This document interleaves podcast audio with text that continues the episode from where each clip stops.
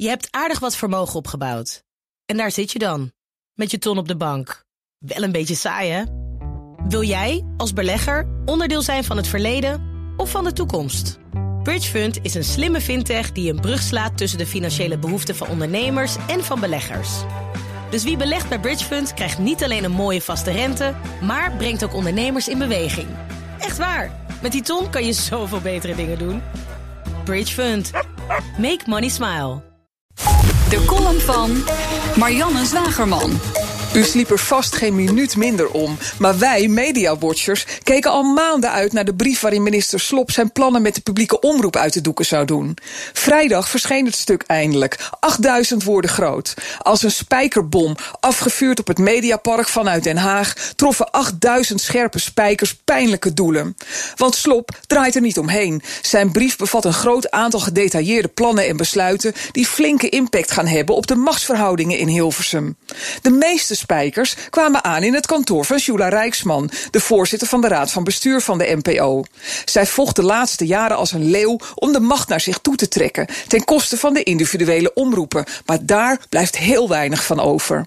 De lobby van de omroepverenigingen onder leiding van EO-directeur Anjan Lok viel duidelijk in zeer vruchtbare aarde bij ChristenUnie-minister Slop. De omroepen mogen weer onder eigen merken actief aan de slag op internet. In plaats van onder het knellende NPO-label dat een paar jaar geleden nog voor veel geld werd overgenomen van een postduivenvereniging.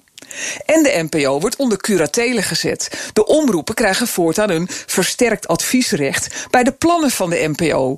Een terugkeer naar de Poolse landdag die het Mediapark altijd zo onbestuurbaar maakte als een dove blinde slak zonder richtinggevoel. Alsof de klap in het gezicht van Jula Rijksman nog niet hard genoeg was, moet ze ook haar toezichthoudende taken overhevelen aan het commissariaat voor de media. Want onder haar leiding werden volgens Slop zaken op de spits gedreven, wat de verhoudingen niet ten goede kwam. Tijd, geld en energie die beter in het maken van programma's gestopt had kunnen worden, schrijft de minister. Au, au, au. Ook is Slop het kotsbeu dat hij in elk Kamerdebat moet leuteren over de U-bochtconstructies, waarbij mensen als Matthijs van Nieuwkerk en Jeroen Pauw de balken en de norm weten te omzeilen. Ook omroepbaasjes die een MKB-bedrijfje runnen, maar zich wel een salaris van Shell-formaat aanmeten, pakt Slop aan. Ja, Dominique Wezi, jouw feestje heeft lang genoeg geduurd. En dan zijn we ook nog op weg naar een reclamevrije omroep waarin de NOS video's beschikbaar moet stellen aan de kranten voor hun internetsites. En het derde net wordt helemaal ingericht voor regionieuws. Slop vuurde een stevige bom af. Nu maar eens zien hoe hard die spijkers zijn. De column van Marianne Zwagerman eh, die kun je ook terugvinden op bnr.nl en in de BNR-app. En daar vind je nog veel meer columns en podcasts. Je hebt aardig wat vermogen opgebouwd. En daar zit je dan, met je ton op de bank. Wel een beetje saai, hè?